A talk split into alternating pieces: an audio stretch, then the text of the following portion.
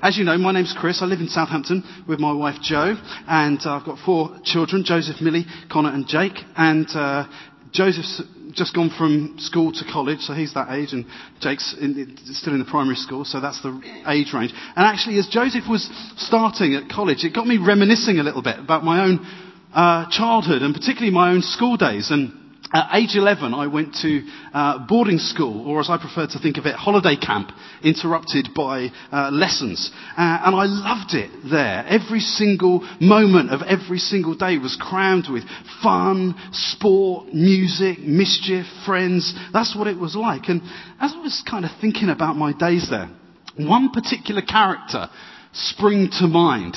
And it was our matron who was called Maureen Fontaine. Now, Maureen Fontaine, she would have been about five foot two high and about the same across the shoulders. She was a formidable and fearsome woman. And her hair well, she had the most unique style of hair I have ever come across. Naturally, it was dark with some uh, kind of grey streaks in it, and it came down to her knees. But no boy ever saw her with her hair down, because she would roll it up into a huge unkempt hedge and she would hold it in place with a few strategically placed knitting needles. This was Maureen Fontaine. And the sound of her hard heeled leather shoes on the industrial lino of our dormitory would strike dread into every boy as she strode between the beds with her ample bosom parting any wayward boy that happened to be in her way. This was Maureen Fontaine. It's like the Red Sea parting for Moses. Actually, she was very adept at making her way through the dormitories, even in pitch darkness. She was amazing. She, it's like she had night vision. And there was a door at either end. I want you to picture the scene. A dormitory of eight boys. Four on this side, four on this side, with an aisle down the middle. And there was a door that way that went out onto the landing, and a door at that end that would go into the next dormitory. And what would happen is she would pass through the dormitory in the night. You could hear her nylon underskirts rustling. She was a silent assassin. And one of her particular hates was boys who ate food in the night time. This was tantamount to high treason. It was the unmentionable crime. Now, of course, we all did it. But like an episode from The Great Escape, we always managed to conceal the evidence. We would have chocolate bar wrappers that we would shuffle out of the bottom of our trouser legs when we were exercising in the yard. No one was any the wiser. But one particular evening in our dormitory of eight, one young lad called Ashley Whale gave us a peek inside his bedside cabinet. Now Ashley's mother had been to visit him and knowing that Ashley was a sensitive lad, she decided to pacify him with cake. Consequently, there in Ashley Whale's bedside cabinet was a whole, large, round, family-sized Mr. Kipling's Bakewell tart. We had seen it. We were drooling. We were just waiting for the moment when Maureen Fontaine would stand at the end of the dormitory, say goodnight, and back out of the room onto the landing. Then the eating would begin. Good night, boys. Good night, matron. We said, feigning a yawn. The light went out. A few moments passed and Ashley Whale in the pitch darkness said 12 immortal words which are forever burned onto my memory. Phew.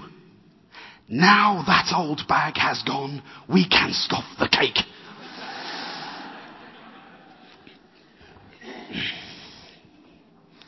Those were his last words that evening.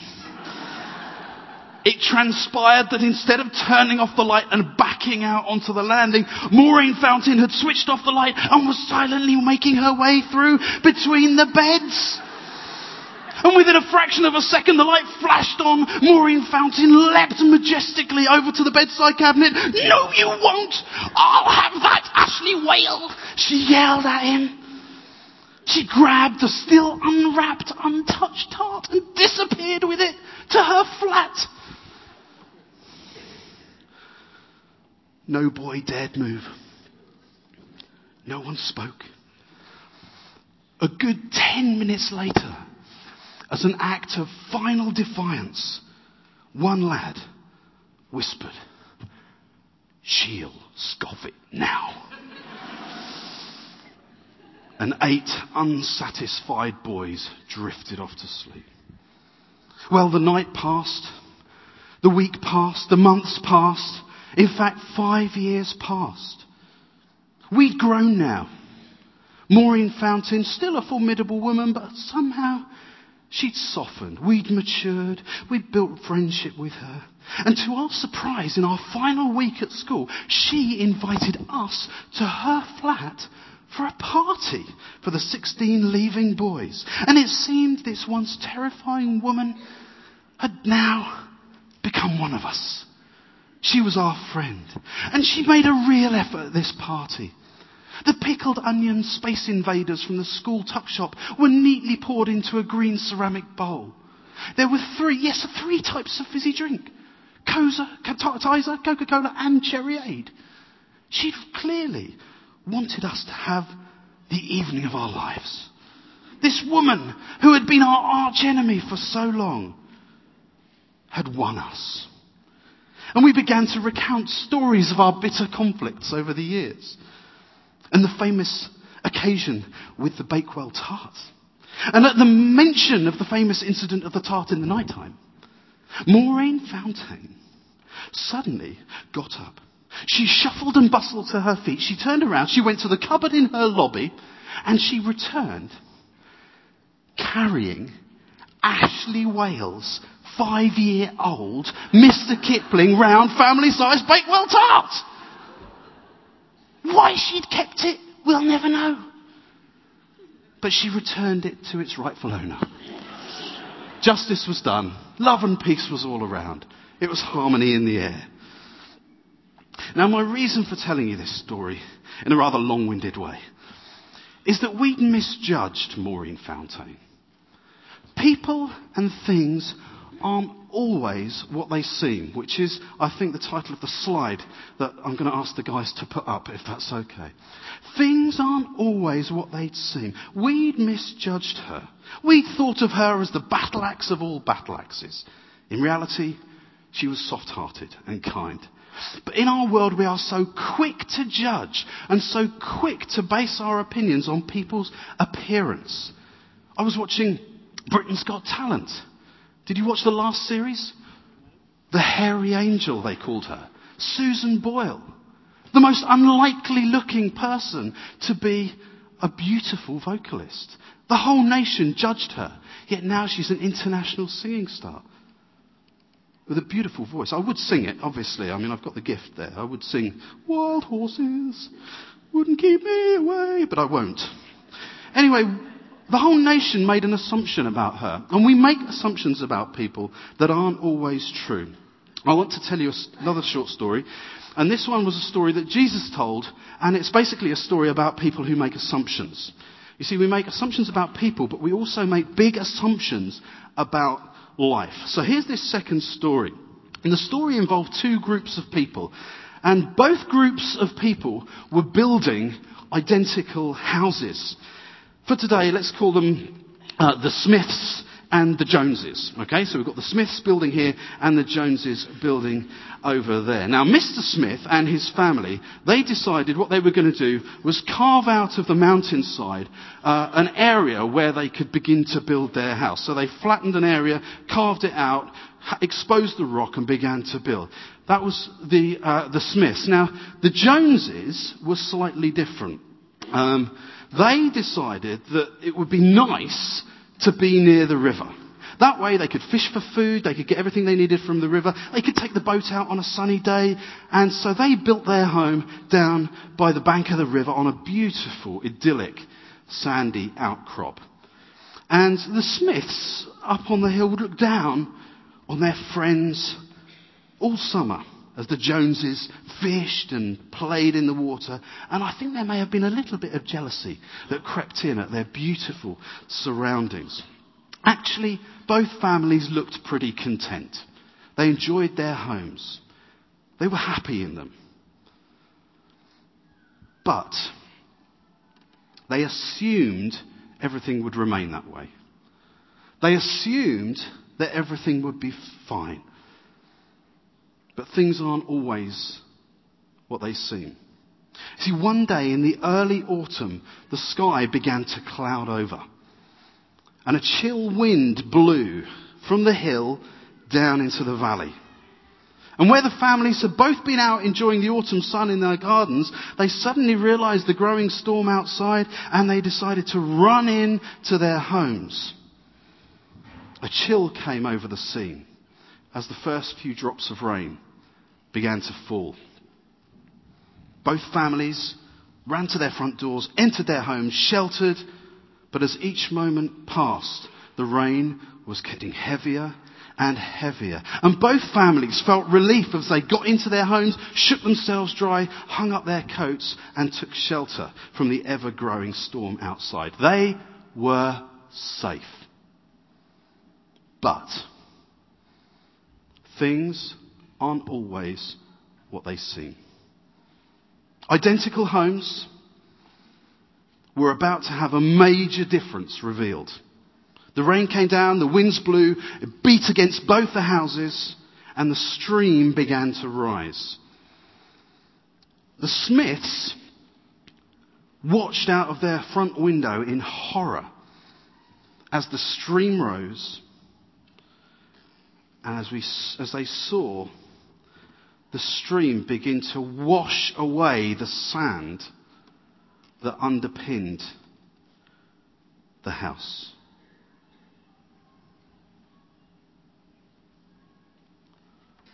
They watched and heard as the house began to lean.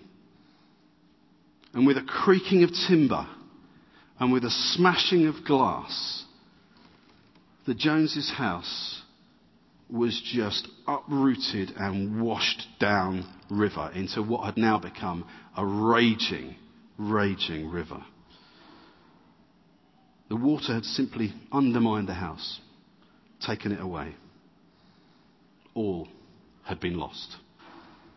No bodies were found. Now, I know I've embellished the story a little bit from the way Jesus told it about 2,000 years ago, but he wanted to make a very, very clear point, which is the point I want to make to you today. And the point is this. Don't make the dangerous assumption that if your life looks okay from the outside, then you are safe. Because you're not. Don't assume that because it looks good on the outside, as these two houses did, that it is necessarily safe. Don't make that assumption that if your life fits in with the lives around you, that you are safe. Because you're not. How does this apply to me and you? Well, Think of assumptions for a moment. I was reading a magazine recently, and it was the magazine uh, had com- conducted a survey, and the survey was um, what is the most important thing to human beings. The results of the survey was that the most important thing to human beings was happiness, a feeling of emotional well-being. That's what everybody was striving for, happiness. And when the survey pressed in a little deeper, it said, what are the things that bring you happiness? And the survey went on to say, relationships. It's funny, you think it would be money or something like that, wouldn't you? Or big houses. Actually, it was relationships. And do you know, the survey went on to say, what kind of relationships bring you the most happiness? And do you know, of the people that answered that question, the answer was unanimously my relationship with God. Now it's interesting, it was an American survey where there's a lot more Christians, But that was the thing that they said brought them the most happiness. But I think one of the biggest assumptions in the world today is that we assume we know how we get to heaven. For me in the UK today, the biggest assumption is this. If I am good during my life, I will go to heaven. That's a big assumption that many of us have made. I once spoke to a girl and she said to me, I know that I'm going to heaven. I said, you seem very certain. Tell me, how do you know? And she said, well, I don't swear and I don't bitch about bloody nobody. she thought that would qualify her for heaven. You see, we have assumed this. We've assumed that good people go to heaven and bad people go to hell. We've believed that, haven't we? That's what we say. Maybe today you've made that same assumption. That you feel maybe you've never done anything wrong. You ought to go to heaven because you've been good. Even ask yourself the question now. Am I, am I certain that when I die, I'm going to heaven? Even now, just let that penny drop. Am I going to heaven when I die?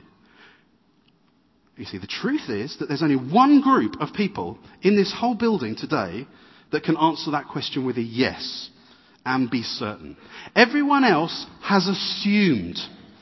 Everyone else has assumed. But things aren't always what they seem. We have assumed good people go to heaven, Bad people go to hell. But things aren't always what they seem. Jesus once said, I am the way, the truth, and the life, and nobody comes to the Father except through me. So he was saying to make it to heaven in the presence of the Father, to be with God, we have to do one thing. Come to Jesus. That's what he said. If you want to get to heaven, you have to come to me. That was the words of Jesus. If you want to be in heaven forever, then you have to come through me, Jesus said. So it's about coming to Jesus. And once you come to him, you then become like the Smiths, because you're actually building your house on a strong foundation. Okay, you're building your life on something solid. Once you come to Jesus, you have a foundation for your life that helps you to build it well as God wants you to do. Now, when I finish speaking today, I'm going to invite some of you to come to Jesus. Because he says that's the way you go to heaven. So it would be foolish of me not to invite you to that. And anybody can do this. You can come to Jesus. And the way that I'm going to ask you to come to Jesus, we will all stand up, and I'll just ask anybody that wants to come to Jesus just simply to come to the front, like the people who wanted prayer for sickness, to come to the front. Okay? So perhaps even now you could be weighing up, have I ever come to Jesus? So that I can guarantee that I'm going to be in heaven with God, and I can guarantee that I'm building my life on a solid foundation. If you haven't, start, keep listening, and weigh up, do I need to come to Jesus? Because if you haven't yet done it, then you do need to, because you can't assume that just because you've built your life, that it's not going to be undermined when the storms come. Okay? So I'm going to let you know that now so that when we get to the end, you can decide as I'm speaking whether that's you. Because people t- do tend not to build their lives on Jesus in our culture. They tend to build their lives on things that are changeable, like careers, for example. You can build your life on your career, and that can become, in a way, like your God. And so you're always striving and you're always looking for the next thing. And if I'm successful, then I'll be secure. But then redundancy comes and the river undermines the house and it's washed away. Some people build their lives on material things and money and things like that. And so you build and build and build and you're building it lovely and you're putting up chandeliers, but there's still sand underneath. And so when the storms come, your life is undermined. When recession hits and the money isn't what it used to be, it undermines the building that you've established. Actually, most of us build our lives around ourselves, which is our big problem. We're largely selfish. As human beings, we largely, largely look after our own needs and our own comforts. That's our basic human condition. Now, Jesus told this story and he described the people who built their houses here, and he described the people who built their houses here. He didn't call them the Smiths and the Joneses. What he did was he called those people who built their life on a sandy foundation, he called them foolish. Foolish. Because they'd made no provision for the change in climate. Foolish. Because they hadn't chosen something solid to build their life upon. You see, all of the things I've mentioned, careers and prosperity and status and all those things, in actual fact, everything other than following Jesus is building your life onto a sandy outcrop. Everything other than building your life on Jesus. And there is a storm coming. Now, I'm not talking here about the troubles of life. We all face those. Whether you're a Christian or not, you will face the struggles of life. That's not the storm I'm mentioning.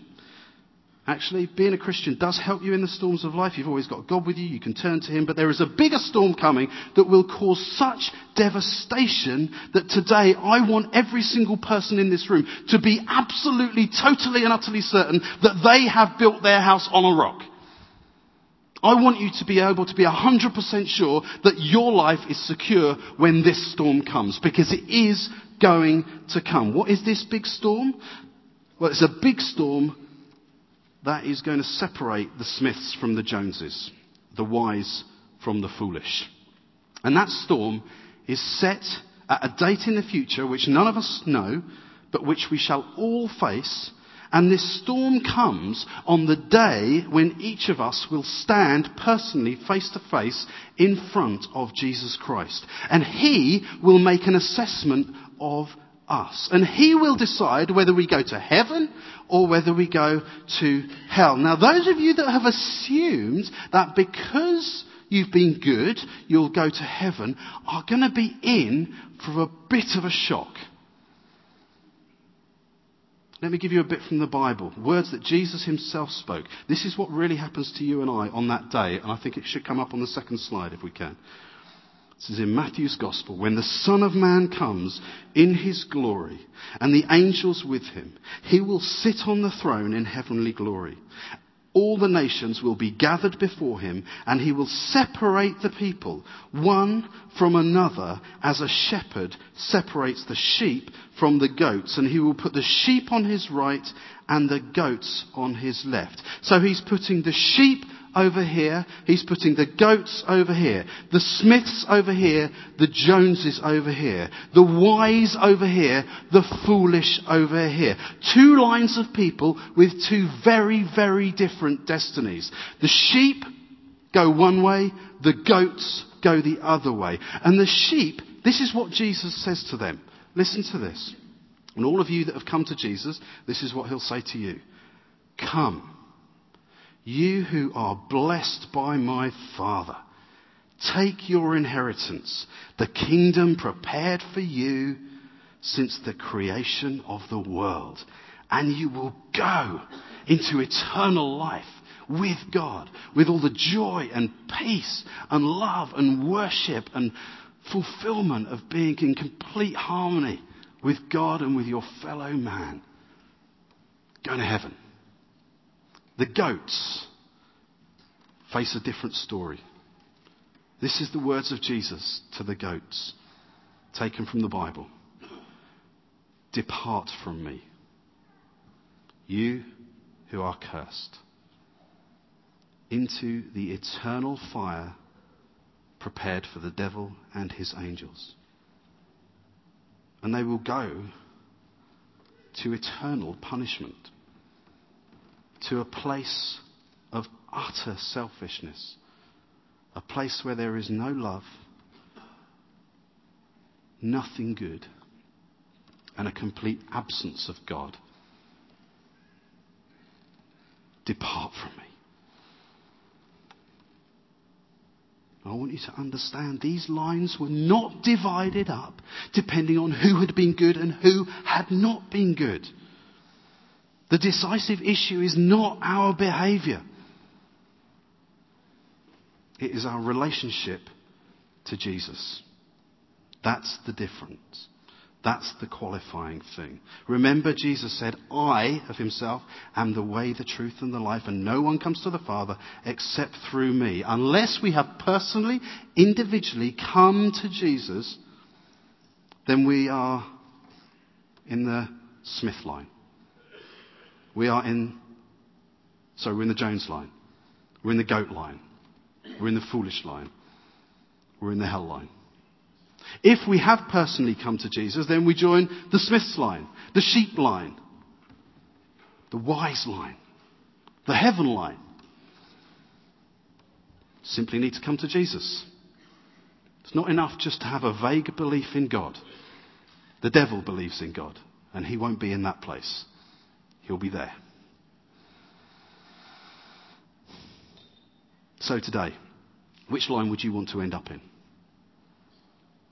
If you're headed for the wrong line, how do you change?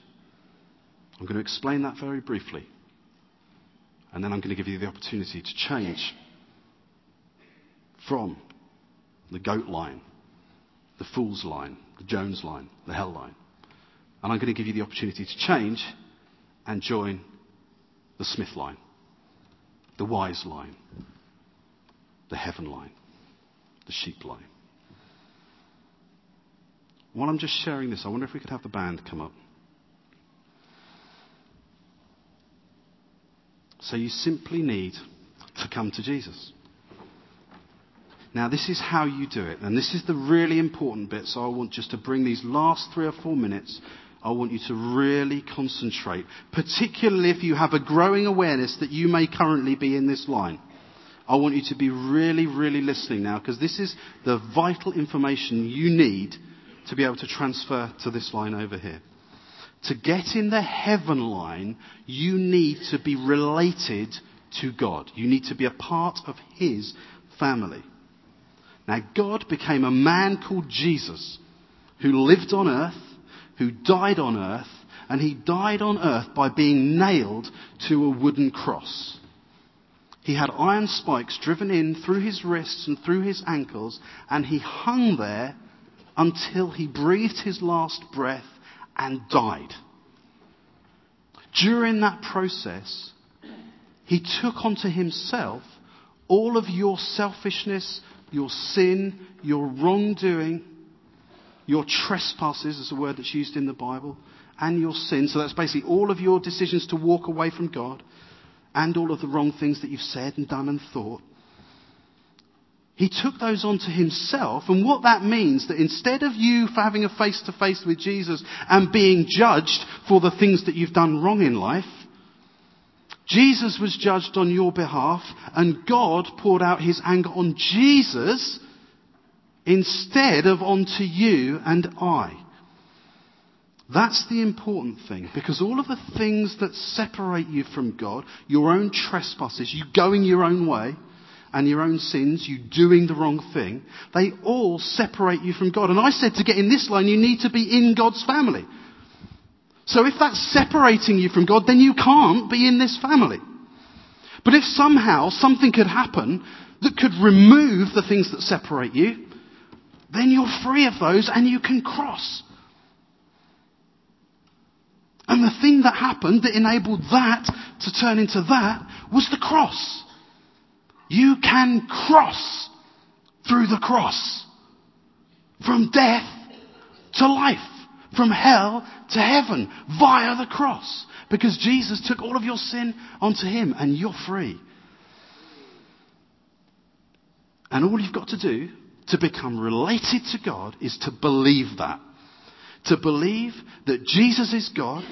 To believe that when He died it was for you and to understand that when he was raised to life, it meant that you no longer had to die in this line, but you could live. He was raised to life. He can move the mountains. He moved the mountain of death so that you could have life.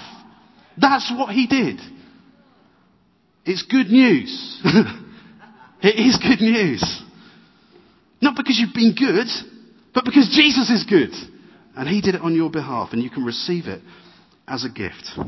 You can join this great line, multitude of people going back through all time who have come to Jesus, who have put their trust in Him, and who are going to hear Him and see Him and know Him and be with Him forever. If you're a Christian this morning, you're in that line. You will be. It's a place of utter security. Every day, rose tinted spectacles. That's not false. It's because every day you understand, as you said, I understand the person I was made to be.